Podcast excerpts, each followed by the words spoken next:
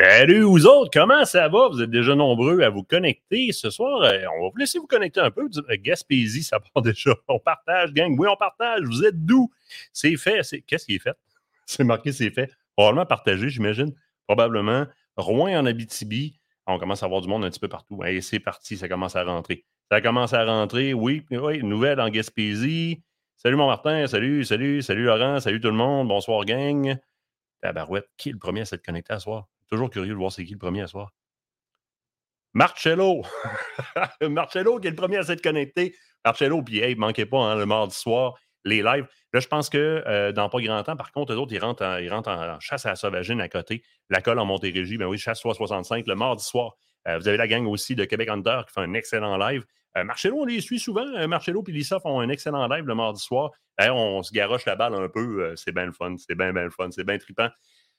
On vous donne du fuel la soir pour partager. Mais avant tout, je vous rappelle toujours que si vous voulez rien manquer de ce qu'on fait, si vous voulez rien manquer de ce qui se passe dans ce qu'on libère, les lives, les nouvelles, les concours, les sorties de magazines, les émissions, où est-ce qu'on s'en va, qu'est-ce qu'on fait, les KM sur la route, et etc., eh bien, le premier réflexe, c'est d'aller s'inscrire sur le site web d'Aventure Chasse-Pêche dans l'infolettre. L'infolettre, ça vous donne accès à beaucoup de nouvelles en mode privilégié qui vont arriver en premier à ces gens-là qui le reçoivent dans leur boîte aux lettres donc dans votre email. Alors, l'infolette, c'est la première place à aller. La deuxième place, c'est le One Signal. Le One Signal, un petit rond rouge dans le bas de l'écran, dans le site euh, de ce bord-là. Ouais, là, je m'en viens pas pire, hein? Là, là, dans ce coin-là, à peu près là.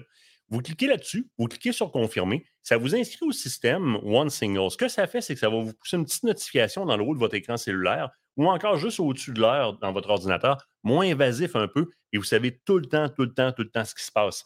Euh, créateur de contenu, créateur de contenu, ça grossit beaucoup. Vous avez vu sur, sur la page Aventure Chasse-Pêche, si vous allez dans l'onglet Série, ce sont des gens qui, et vous pouvez en faire partie, si vous produisez de la vidéo, vous produisez des lives, vous, avez un blog, vous faites de la photo et vous voulez vous faire connaître, ça coûte zéro. On vous propulse, on veut créer une communauté de créateurs de contenu qui va émerger d'elle-même parce que les nouveaux vont se faire aider par les plus anciens qui se connaissent un petit peu plus, etc. Puis le plus beau là-dedans, c'est que quand on va chercher vos vidéos pour ouvrir votre section créateur de contenu, eh bien, quand les gens visionnent vos vidéos à partir de la plateforme d'aventure chasse-pêche, le view, c'est votre chaîne YouTube qui l'a. Donc, on, retient absolument, absolument rien. Et là, il y a de quoi de nouveau dans le créateur de contenu parce qu'il y a pas mal de grosses chaussures qui commencent à, rentrer dans le système à venir mettre leur contenu.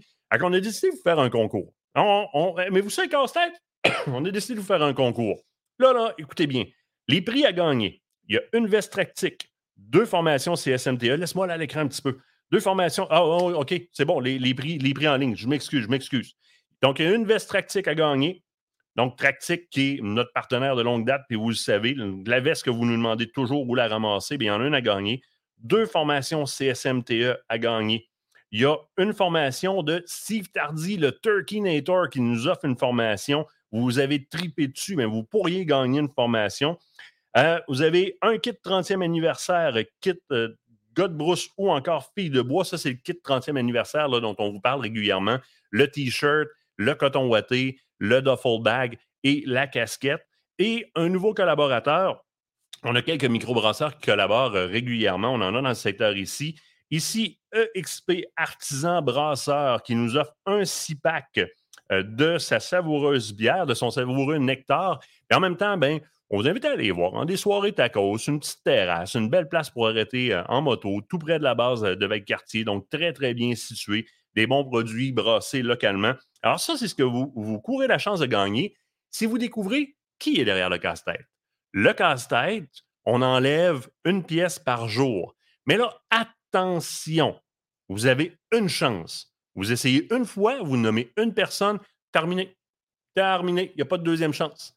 Alors, et on va demander à la personne qui va tomber sur le bon nom quels sont les indices qui t'amènent à. On veut juste pas de name dropping. Il faut trouver qui est derrière le casse-tête. Il y a une belle ribambelle de prix. Parlant de prix, je veux vous voir partager le live ce soir. Je veux vous voir euh, taguer vos amis. A commercial, le nom de votre ami. Un commentaire, mettez-les pas toutes dans le même, vous perdez des chances parce qu'à chaque fois que vous taguez, vous avez une chance de gagner ce qui suit. Et à chaque fois que vous partagez, vous avez une chance de gagner ce qui suit. Les prix de la soirée, comme d'habitude, il y a un abonnement de deux ans au magazine Aventure Chasse-Pêche.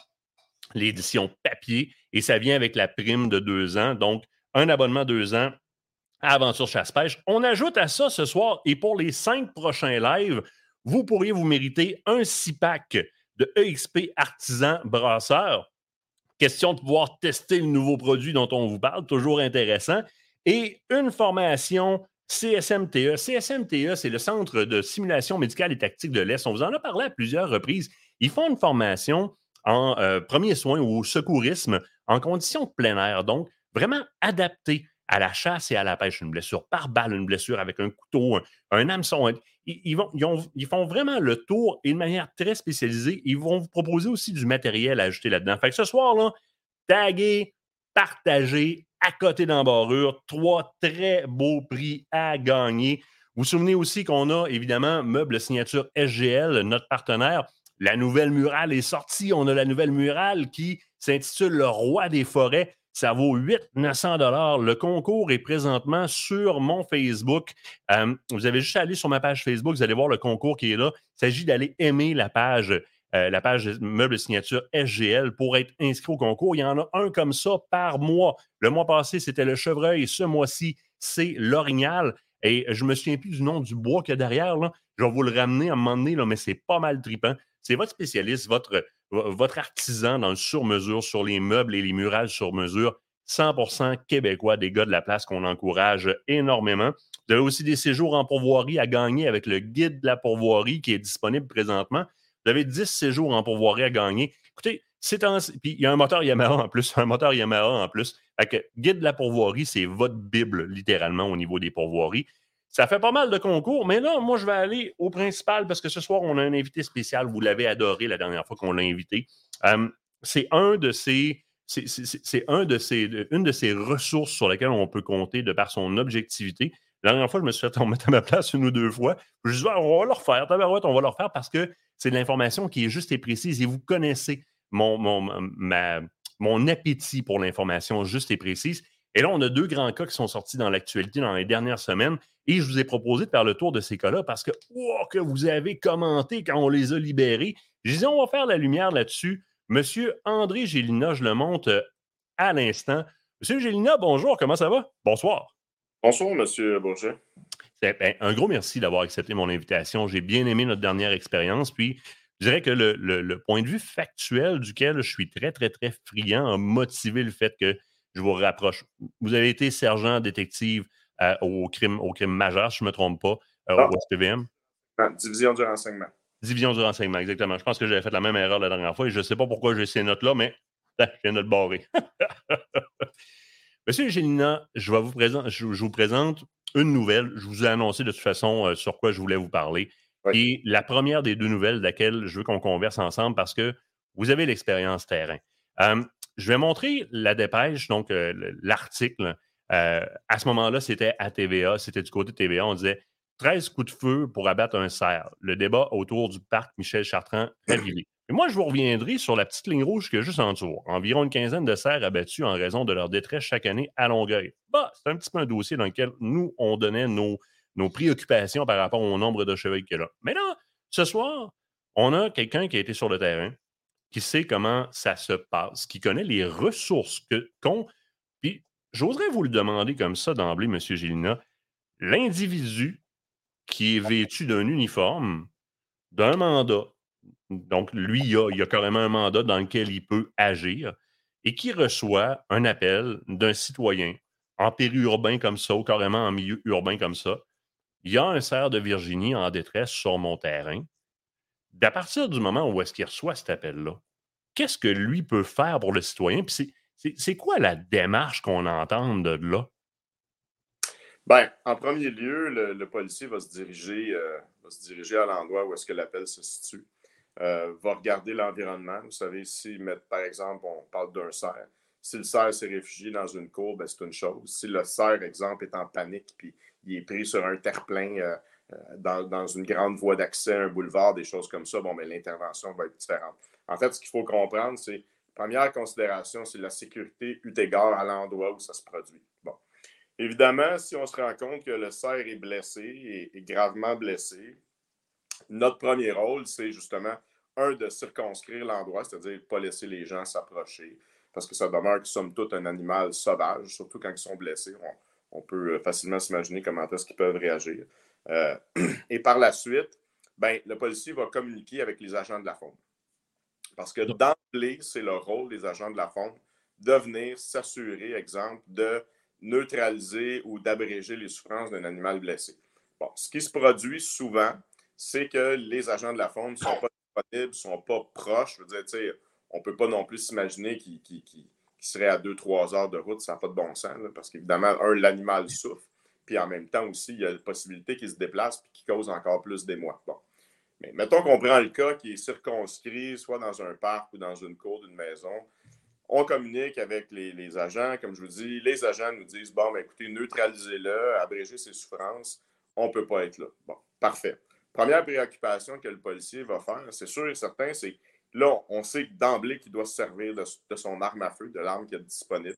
Il va s'assurer de, l'élément sécurité, parce que le policier, quand il doit tirer, doit s'assurer que la balle ne sera pas déviée ou, n'aura pas de phénomène de surpénétration. Prenez des notes, là, c'est important parce que je vais revenir à ça, je vais revenir à, ce questionnement-là par la suite. Donc, avec l'arme qu'il a sur lui. Parfait. Exactement.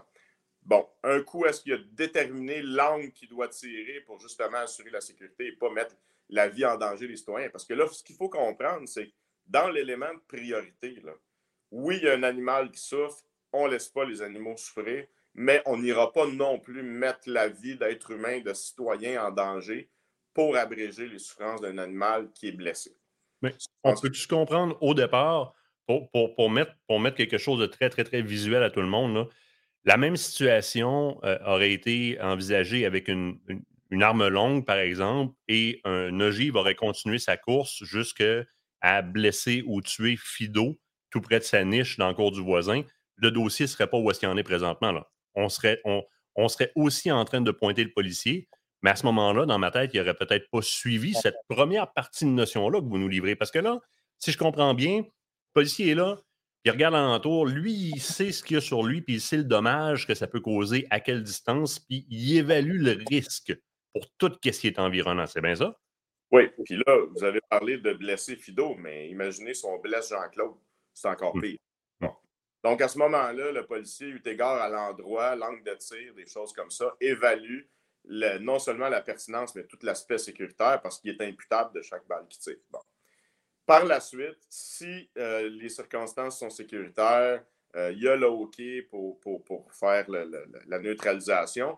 Mais là, le policier fait son gros possible. Parce qu'il faut comprendre, c'est que les policiers en tant que tels, ce pas tous des chasseurs c'est pas tous des gens qui ont une capacité comme le chasseur moyen de déterminer l'anatomie euh, d'un chevreuil. Puis vous le saviez mieux que moi, au Québec, puis partout dans le monde, il y a beaucoup de gibiers qui sont blessés par des gens qui se disent des chasseurs. D'ailleurs, je pense que c'est pour ça qu'il y a une prolifération aussi des chiens, des chiens de sang.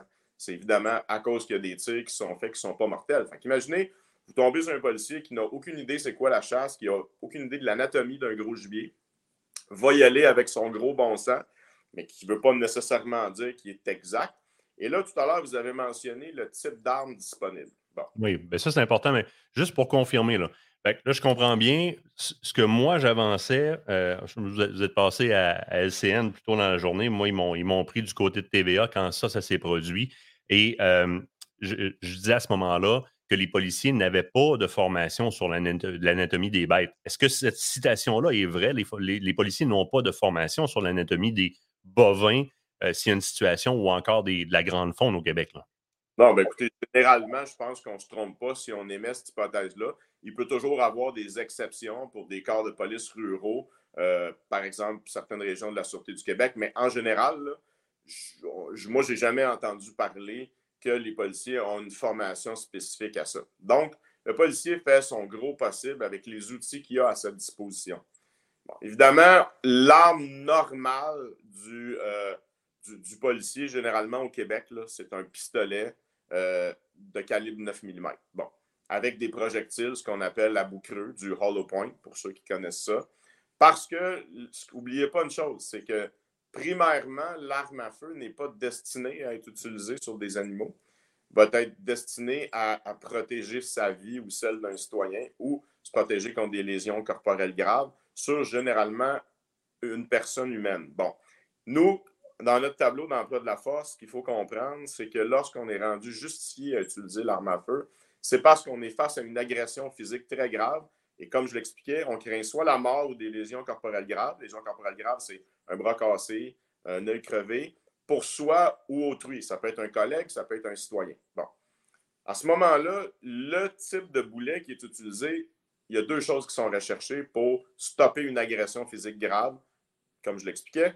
C'est soit une dysfonction biomécanique importante, ça veut dire le corps, la personne ne peut plus constituer une menace, ne peut plus continuer son agression. Et ce qu'il faut comprendre, c'est que l'agression, lorsqu'on est rendu à utiliser l'arme à feu, doit être stoppée immédiatement. Pas dans 5 secondes, pas dans 30, pas dans une minute, c'est immédiatement. Et l'autre chose qui est recherchée, c'est de créer une chute de pression sanguine tellement importante que, évidemment, l'agression stoppe. malheureusement, la conséquence, c'est souvent la mort, mais ce n'est pas la mort qu'on recherche. Donc, ceci dit, on comprend un peu quel type de boulet qui est utilisé et aussi l'autre préoccupation, vous l'avez mentionné tout à l'heure, la surpénétration. Lorsqu'on doit faire feu pour sauver notre vie ou celle d'un autre, on va tirer euh, sur, une personne humaine, mais on a quand même la préoccupation qu'il ne faut pas que le boulet passe au travers, passe au travers du mur de gyps et aille blesser des gens innocents qui pourraient se trouver dans le logement à l'autre côté, l'autre bord de la rue. Bon. Ceci dit, ce qu'on peut aussi émettre comme hypothèse, c'est que ce n'est pas nécessairement un boulet qui est structurellement fait pour neutraliser un chevreuil, un orignal, un ours. Mais c'est quand même l'outil qu'on a à notre disposition. Certaines personnes pourraient aussi poser la question, oui, mais vous avez des armes longues. Oui. Il y a certains corps de police qui ont ce qu'on appelle des patrol carbines. Pour les gens qui connaissent ça, c'est un peu un genre d'AR-15 ou une C8, OK, pour ceux qui ont une expérience militaire. Donc, un, calibre 223? C'est du calibre 223, 5,56 mm, qui est la même chose. Euh, avec des boulets qui ont à peu près la même préoccupation parce que leur travail, évidemment, c'est pas de chasser le chevreuil ou l'orignal ou l'ours. Euh, mais on sait pertinemment qu'au Québec, la loi est assez claire. Le calibre minimum pour, neutral, pour, chasser euh, le gros gibier, c'est soit 2,43 ou 6 mm. Exactement. Et ça, on s'entend, c'est l'absolu minimum. Bon, on a tout entendu l'histoire de notre grand-père qui a tué un grizzly une 22, là. Mais on s'entend que ça, ça demeure un peu, un peu folklorique. Bon. Exactement. Bon, mais là, on prend pour acquis que l'arme la plus puissante après le 9 mm, ça demeure souvent la carabine de patrouille calibre 223 556. Ce qui n'est pas nécessairement suffisant aussi pour neutraliser de façon propre un animal. Ce qui peut expliquer, en fait, pourquoi plusieurs tirs sont effectués, justement. si on concorde la méconnaissance de l'anatomie de l'animal, on additionne un calibre insuffisant, ben, et évidemment, on ne se ramasse pas nécessairement avec le résultat escompté euh, dans, dans, un, dans un court laps de temps pour abréger les souffrances. Et, en finalité, ce qu'il faut aussi comprendre, c'est que si le policier, à la base, a déterminé que de, faire feu sur cet animal-là, ça constituerait un trop grand danger pour l'entourage, ben, c'est plat. c'est un point que je retiens beaucoup. Là. Ça demeure que, puis c'est Stéphane Monette, un, de nos collègues dans le domaine, qui en parlait dernièrement suite à l'interview euh, des gens de Wolverine Supply au, euh, au, CQ Meeting, numéro 57 ou 58, je ne me souviens pas. Il parlait d'une carabine de 9 mm. Euh, puis Stéphane rapportait c'est excellent pour faire de la déprédation pour des fermiers, justement pour ne pas risquer la vie de ces bovins sur son terrain parce que c'est efficace dans une courte portée, mais suite à ça, ça arrête. Le danger arrête là. Fait que moi, dans ce sens-là, ça, c'est quelque chose qui m'a beaucoup interpellé quand j'ai entendu la nouvelle. Je dis, ben, c'est évident comme choix dans ce sens-là. Oui, on aurait pu aller avec un plus gros calibre, mais le policier se retrouve à prendre des décisions. Il y a un libre arbitre, mais il va prendre des décisions. les gens du club euh, de tir Victorium euh, soulignent ici, puis c'est un autre point qu'on avait amené à la barre de cette nouvelle-là, le nombre de jours pratiques qui est disponible pour un policier. Puis là, je, vous entends toutes me dire, mais oui, mais ils, ont chaillé à l'extérieur de, leur service. Accepteriez-vous, vous autres, pour améliorer votre qualité de travail, de faire des formations à vos frais puis pendant les fins de semaine pour être des meilleurs comptable, administrateur ou quoi que ce soit, c'est votre employeur qui va payer pour ça. Les policiers n'ont pas énormément de jours de pratique par an au niveau du tir au pistolet. Hein? Je me trompe ou? Non, vous avez heureusement raison là-dessus. En fait, c'est même pas une question de nombre de jours. En fait, euh, bon, les dernières informations que j'avais, exemple pour le SPVM, c'est que vous arrivez à votre qualification de tir, vous tirez peut-être 50 balles pour vous qualifier, et à ce moment-là, euh, si vous réussissez selon les standards établis, ben vous quittez. Ça veut dire que si vous passez le test, ben malheureusement, vous allez peut-être tirer 50 balles dans votre année. Et des fois, c'est malheureux, mais la, nécessité opérationnelle fait que certains policiers de certaines unités sont difficilement libérables même pour aller faire cette formation-là. Moi, j'ai vu quand j'étais instructeur de tir, ça m'est arrivé lorsque on a fait la, transition entre le revolver Ruger 357 et le Walter Quick Action, qui était l'arme précédent euh, le Glock 19. Euh, ben, j'ai vu des policiers se présenter dans ma, dans ma formation qui n'avaient pas tiré depuis 7-8 ans. Bon. C'est sûr que ça n'aide pas. Puis ça, c'est c'est un, un, petit peu comme dans n'importe quoi. on a besoin d'avoir la pratique. Là. Et ce qu'il faut comprendre, ce n'est pas la décision du policier. Le policier, là, généralement, ne demande pas mieux que d'être formé et, d'avoir un, suivi et un maintien de ses compétences. Parce qu'encore une fois, l'arme à feu, même s'il y a des fortes chances que vous n'ayez pas à vous en servir durant votre carrière, ben, il en demeure pas moins que c'est généralement irréversible. Donc, les policiers sont très motivés à être, formés là-dessus, mais souvent, c'est une question d'effectif, c'est une, question aussi de, gestion et de budget. C'est le même, même problème. tout le monde aimerait ça tirer 5000 balles dans son année, mais encore une fois, il y a un coût à ça et c'est payé par les payeurs de taxes. Donc, il y a généralement une équation qui fait qu'on voudrait le faire, mais il n'y a pas de possibilité. Et en plus, il y avait beaucoup de policiers qui, à un moment donné, pratiquaient du tir sur leur temps, parce que vous avez mentionné les pratiques personnelles. Beaucoup de policiers qui étaient membres de clubs de tir. Bon, là, ce qu'on en comprend avec la loi actuelle, c'est que ceux qui le sont vont pouvoir continuer à le faire. Mais là, on a des générations qui s'en viennent qui ne pourront pas acquérir d'armes personnelles parce qu'ils sont traités sur le même pied que n'importe quel citoyen. Ça, c'est important de le comprendre. Euh, les policiers n'ont aucun avantage, n'ont aucun. Aucun euh, droit. n'ont pas de passe-droit.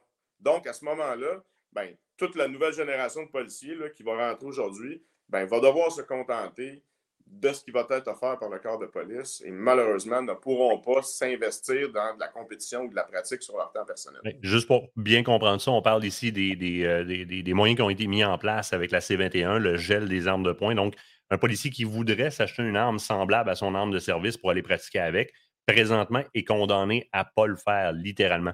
Je me permets une dernière question sur euh, ce, dossier-là. On va sauter à l'autre. Je vais me permettre une conclusion par la suite de mon côté. On va sauter à l'autre dossier on a, euh, il nous reste environ 20, euh, 20 minutes ensemble parce que tantôt, rester en ondes, en rester là parce qu'on a aussi le live Liberté, Honnêteté, NFA. Donc, on scinde en deux, question de faire un. Je, vais me permettre de dire une pause syndicale parce qu'après mon entrevue à TVA, il y en a qui m'ont qualifié plus de gestionnaire syndical que de, que de spécialiste. J'ai bien ri parce que je défendais le policier avec les termes qu'on utilise ce soir, mais ça m'a fait sourire. Ça m'a fait sourire. Question qui est posée, que je me suis posée aussi. Est-ce qu'un policier aurait le droit euh, par exemple, dans le cas du cerf à Longueuil, ah, le voisin chasseur de demander un appui? Est-ce que ça se fait, ça? Écoutez, c'est une très bonne question, mais je ne pense pas que ça, se pourrait pour des questions de responsabilité parce que on n'a malheureusement pas, et, je pourrais comprendre la bonne volonté du citoyen qui voudrait participer à l'application de la loi, mais en même temps, il y a une question de responsabilité parce que si le policier prend sur lui de demander de l'aide à ce niveau-là avec une arme à feu, donc il n'a aucune idée de la condition, aucune idée si l'appareil est zéroté comme du monde, si c'est des bons projectiles et qu'il arriverait un drame, ben à ce moment-là, la responsabilité retomberait évidemment sur le policier et possiblement aussi sur le citoyen qui était bien intentionné. dans des cas comme ça, je pense que c'est pour éviter un paquet de problèmes, autant pour le policier que le citoyen, c'est une solution qui n'est pas, à mon sens, enviable et, souhaitable. Et de toute façon, euh, en passant, ceux qui se connectaient sur euh, ceux qui se connectaient sur TikTok, on a refait un petit test ce soir. Là. Euh, à date, ce n'est pas très, très révélateur. D'après moi, on est rebloqué sur TikTok et pourtant, on n'a pas montré. Ah, c'est peut-être la, pancarte qu'on a montré tout à l'heure, l'article de journal qui parlait de la saisie d'armes. Donc, il y a des armes qui ont été montrées. Alors, probablement que ça doit être ça qui doit s'être passé. parce qu'on vient de se faire rebloquer sur TikTok. Alors, la Chine ne verra pas notre. Désolé, désolé, petit égarement. On va juste quitter le studio TikTok et voilà, c'est réglé. On n'aura pas de problème de ce côté-là. On s'est fait bloquer sur TikTok. Euh, votre information parce que je trouve ça bien drôle. Pendant une semaine, parce qu'il y, avait une, silhouette euh, d'armes dans le logo de la NFA. Donc, on nous a dit démonstration d'armes. On nous a bloqué pendant une semaine. D'après moi, d'après, M. Trudeau, on va être obligé d'arrêter de l'utiliser. De toute façon, euh, de ce que je comprends au niveau de la loi sur la mise en valeur, la protection des milieux fauniques, euh, pour qu'un chasseur puisse sortir une arme pour abattre un cerf dans un tel élément, il faudrait faire une demande express pour avoir une libération d'un permis qu'on appelle SEGL pour qu'il puisse faire usage d'armes à feu à côté d'un policier comme ça. C'est ce que je comprends du dossier. Moi, je vais juste ramener la. Là, là, là, bougez pas de petites secondes. Je vous ai dit tantôt, là, c'est écrit en rouge en tour. Donc, 13 coups de feu pour abattre un cerf. Le débat autour du parc Michel Chartrand ravivé. Environ une quinzaine de cerfs sont abattus en raison de leur détresse chaque année à Longueuil. Alors, je vous ramène dans le dossier un peu sur le plan de la gestion faunique, on va, à on va passer à l'autre dossier ensuite. C'est exactement ce qu'on tentait de mettre de l'avant lorsqu'on a commencé à parler d'une gestion durable en milieu périurbain, c'est-à-dire un contrôle au niveau de la population qui va éviter une surreproduction et une problématique comme celle qu'on vient de vivre, qui en est le parfait exemple. Et là, on dit une quinzaine de cerfs par année dans ce genre de situation-là, donc qui se ramassent en détresse. Alors, regardez un peu la quantité de cerfs qu'on voulait retirer du parc, soit en les transportant ou encore en les recueillant pour les donner au moins bien nantis. Là, calculez, c'est 15 par année euh, qui se ramassent dans ce genre de situation-là. Alors, ça fait déjà quatre ans que le dossier perdure. Faites votre calcul comme vous le voulez. Euh, c'est ce que ça donne. Je vous amène sur un autre dossier, M. Gélinotte, qui. Oui, allez-y. Juste si vous permettez. Oui. Juste pour, pour peut-être trouver une solution d'éviter une situation comme on, a, on a exploré.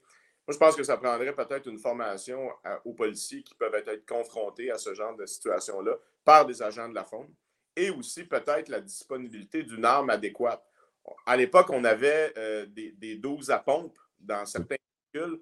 Ben, je pense que ça pourrait être totalement approprié aujourd'hui d'avoir un superviseur, d'avoir un policier spécialisé qui ait accès à un fusil à pompe avec des, cartouches style slug, évidemment pas vraiment de la chevrotine pour éviter l'infection, ça permettrait d'être quand même assez sécuritaire et de pouvoir abréger les souffrances d'un animal de façon propre sans avoir à tirer plein de coups de feu.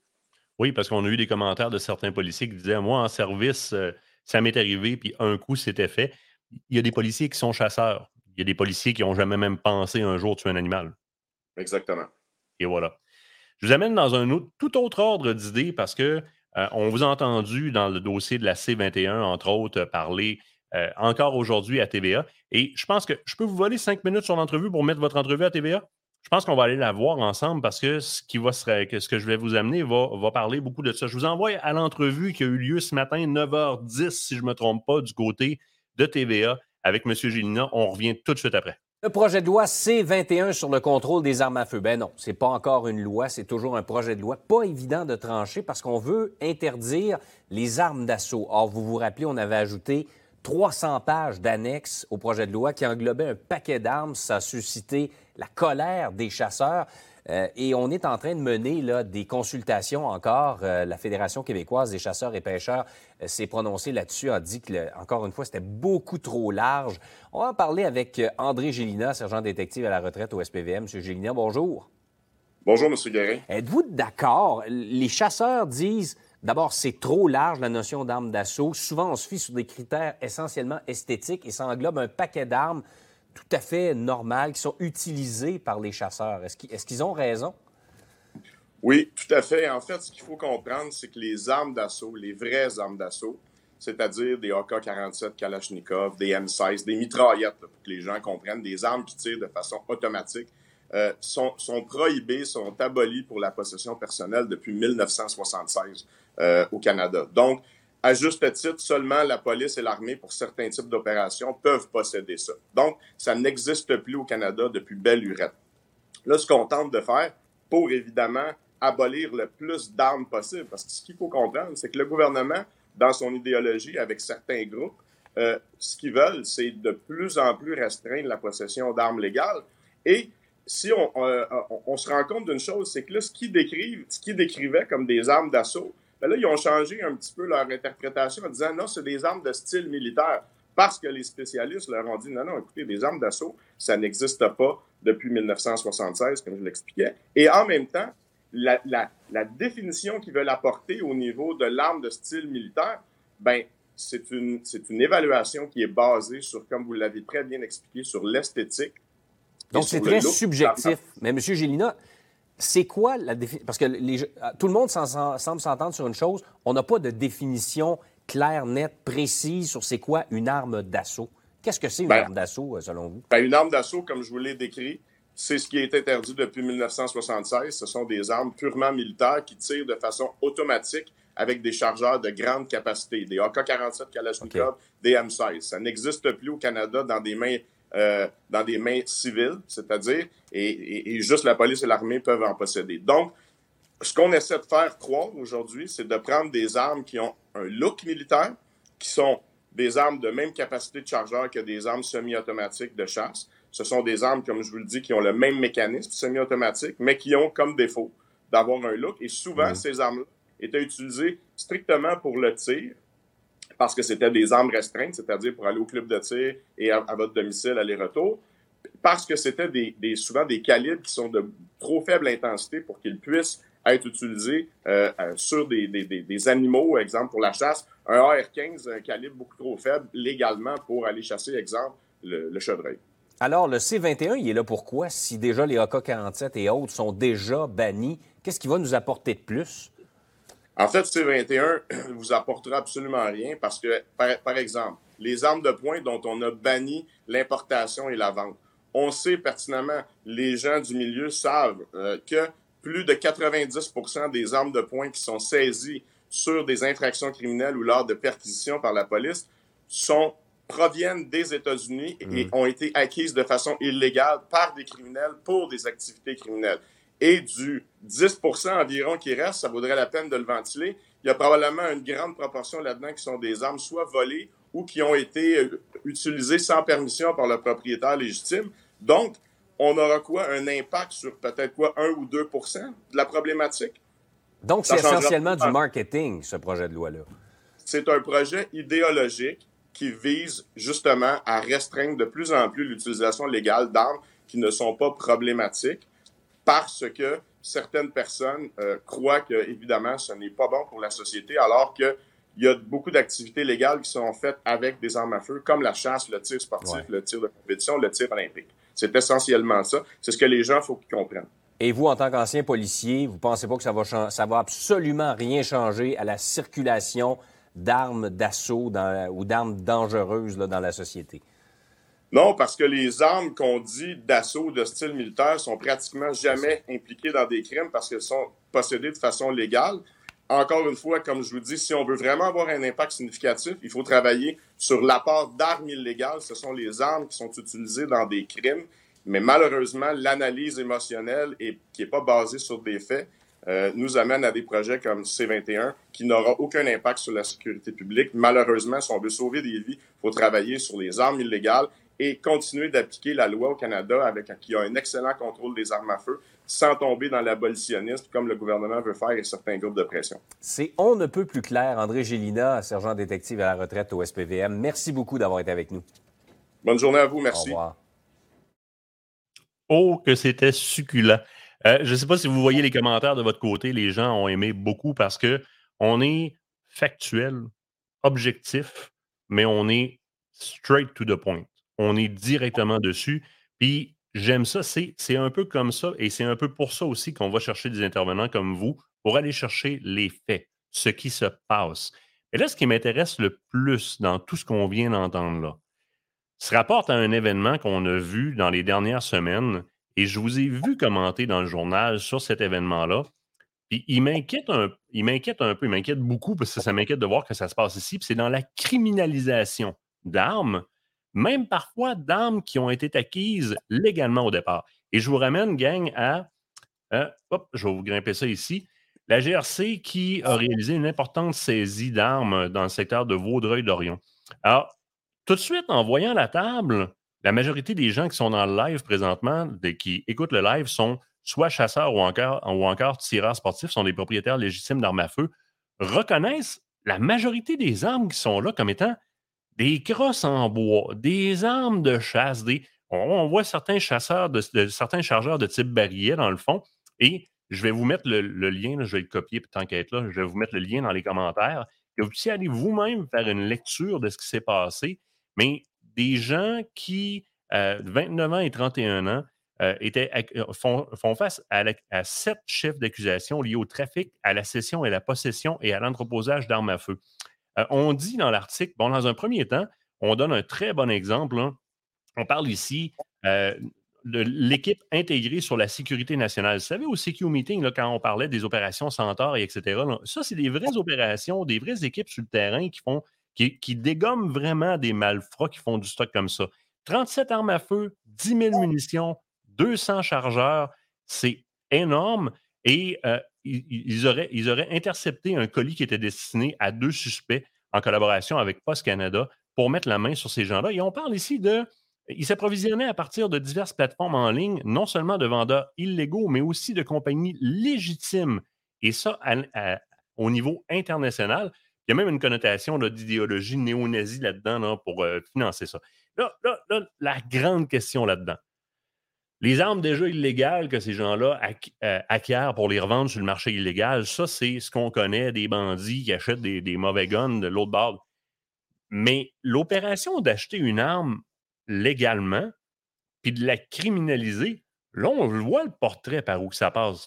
On, on, voit que des armes, quand on se ramasse avec des armes, on donne des pourcentages d'armes présentes sur des méfaits qui ont déjà été légitimes et qui ne le sont plus. C'est comme ça que ça se criminalise une arme au Canada? Ben, en fait, si on se rapporte aux faits qui sont disponibles, parce que c'est sûr qu'il y a des, faits qu'on ne connaît pas et qui vont sortir au courant soit, du procès ou de l'enquête. Ben, ce qu'on comprend, c'est qu'il y a des gens qui devaient être titulaires de permis à la base, qui ont pu acquérir des armes de façon légale. Mais là, l'infraction au niveau des armes à feu s'est produite lorsqu'ils ont fait la cession c'est-à-dire que lorsqu'ils ont vendu les armes à des gens qui n'étaient probablement pas détenteurs de permis et qui ne rencontraient pas les conditions légales d'obtention et de possession d'une arme à feu. Et, ça, c'est très problématique parce que là, on se sert du système légal pour justement réacheminer des armes dans le système illégal. Donc, c'était un peu comme si quelqu'un jouait euh, sur les deux côtés de la clôture euh, avait son beau visage de moi, je suis qualifié, j'ai mon permis, euh, je suis honnête, entre guillemets, mais sur l'autre côté, par contre, je prends ces armes-là et je les vends à des gens qui sont probablement des criminels ou qui ont des intentions criminelles. Parce qu'encore une fois, quelqu'un qui désire être un chasseur, un tireur, euh, qui, veut faire des activités légales et encadrées, ben, ne, cherche pas à se procurer des armes de cette façon-là. Ben peut-être titulaire d'un permis. Ça, c'est au départ, on va tous entendre qu'il ne fallait pas être les pogos les plus dégelés de la boîte pour acheter légalement des, armes, donc dans le commerce, automatiquement se ramasser des armes sont enregistrées à son nom et les revendre à quelqu'un qui n'a pas de permis. Ils, ont manqué un, deux, trois cours. Ben, en fait, c'est ce qui fait que ces gens-là, et l'enquête le, le, démontrera, mais qui ont probablement commis des actes criminels. Donc, ils ont franchi la ligne du citoyen honnête, détenteur de permis qui respecte les règles et là, ils sont devenus des gens qui ont traversé la ligne et sont devenus maintenant des criminels parce qu'ils ont décidé d'exploiter le système, de se procurer des armes légalement, mais de les refiler dans le monde interlope à des gens qui n'ont pas de permis, puis probablement pas que c'est pour aller chasser le lièvre ou aller chasser la perdrix. j'aime bien, j'aime pas ça que ça se passe, hein, parce que c'est plate de voir que ces activités-là ont lieu, puis une chance qu'on a des escouades sur le terrain pour les stopper. Mais j'aime ça mettre la main sur ce genre de nouvelles-là parce que ça vient remplir justement ce gap-là d'une conversation avec lequel même moi, j'avais, pourtant, je suis très impliqué dans le dossier, j'avais de la misère à remplir, le, rentrer le mot ici, là, comment on criminalise les armes, comment, comment ces armes longues-là se ramassent criminalisées? Ça en est un exemple. Puis le, pire là-dedans, si vous faites un peu de lecture, vous allez vous rendre compte, dans les différents médias, on parlait que ces gens-là sont des gens euh, à propension néo-nazie, euh, de ce que j'ai pu comprendre. Puis c'était pour c'était pour financer leurs activités néo-nazis qui faisaient ce commerce d'armes-là. Fait là, c'est de la criminalité qui, si on parle de néo-nazis, éventuellement, c'est la criminalité organisée. Donc, on rentre dans le pourcentage qui est rendu à 92% en augmentation des crimes reliés aux gangs de rue. Ces gens-là font partie de cette population-là. Bien, ce qu'il faut comprendre, premièrement, c'est que si ces gens-là étaient enquêtés à la base par l'équipe intégrée de sécurité nationale, équipe avec laquelle j'ai moi-même collaboré euh, de façon fréquente lorsque j'étais dans un groupe intégré de renseignement criminel en matière de sécurité nationale, bien, ces gens-là enquêtent pas sur des idées ou sur des opinions, enquêtent sur des crimes. Parce que faire la promotion de propagande haineuse, ça constitue un crime en vertu du Code criminel du Canada. Donc, ces gens-là, ce qui est encore problématique, c'est que si vous faites ce type de propagande-là et que vous commettez un acte criminel et qu'en plus vous êtes en possession d'armes, que ce soit légal ou illégal, on s'entend que ça peut devenir problématique. Et là, ça l'est encore plus parce que de surcroît, vos armes légales, en plus de, de, faire la propagande de, choses illégales, ben, vous les vendez de façon illégale à des gens qui, évidemment, n'ont pas les mêmes intentions que vous et vos auditeurs de participer à des activités légales. En trois minutes, parce qu'on va devoir abréger par la suite, il va falloir que je passe à l'autre live. Euh, puis je vous rappelle, en restez là, on va revenir en live avec la gang de la NFA euh, tout de suite après. Je vous engage, moi, là, comme consultant. On prend, euh, et on a très bien compris votre point de vue, puis en passant, l'auditoire qui est là présentement vous remercie d'un pour votre service parce que vous avez contribué à protéger nos petites fesses à nous autres et pour ce que vous faites présentement dans vos interventions parce que ça amène un point de vue très objectif. Je vous engage comme consultant, je prends qu'est-ce qu'on s'apprête à mettre en programme de rachat, etc. Je vous donne une coupe de milliards. Vous connaissez un peu les opérations que sur le terrain, dans les différents services des forces de l'ordre. Êtes-vous en mesure, est-ce qu'on serait capable de faire un petit document dans lequel on serait capable de prendre ces budgets-là et les mettre dans des opérations existantes ou des initiatives existantes qui auraient vraiment un effet sur le, crime armé dans les rues? Ben, écoutez, je pense que de poser la question, c'est d'y répondre. Hein. Parce que on, l'a expliqué lors de notre première rencontre et je l'ai fait dans d'autres interventions. On sait pertinemment que les, armes de poing qui sont utilisées dans des crimes, c'est plus de 90% qui proviennent des États-Unis, donc qui ont été rentrées au Canada de façon illégale et acquises de façon illégale par des criminels pour des activités criminelles.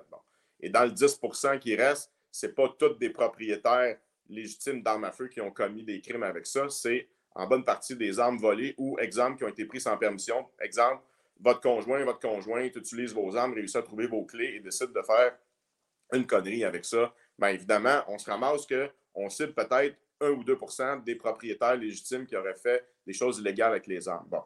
Euh, ceci dit, on, sait pertinemment que, exemple, des AR-15, ça n'a pratiquement jamais été impliqué. Les AR-15 légales n'ont pratiquement jamais été impliqués dans des crimes au Canada.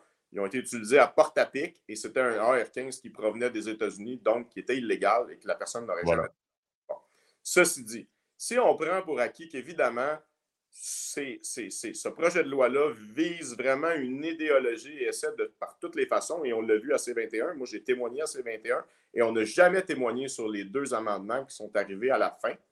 Et on prend pour acquis comme ça. Ce qu'on se rend compte, c'est que l'idéologie de ces gens-là, soit du délibéraux, du Bloc, du NPD et des groupes qui les supportent, ben, c'est de trouver de toutes les façons possibles d'arriver à un objectif final, c'est-à-dire l'abolition des armes. Parce qu'on sait pertinemment, quand on regarde l'évolution au fil des ans, ben, on va obtenir, exemple, l'abolition de certains types d'armes, mais on sait pertinemment qu'ils vont revenir à la charge parce que c'est, c'est dans leur dessin, c'est, logique dans leur philosophie. Bon.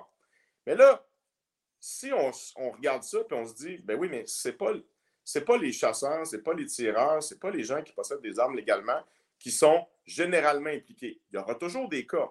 On, le sait, on a eu des, tueries qui ont été faites par des gens qui avaient des armes légales et autres, et c'est très regrettable. Et c'est pour ça que ça prend un contrôle des armes à feu fort dans notre pays. Mais on a déjà un très bon. Mais c'est sûr que là, je reviens à votre question.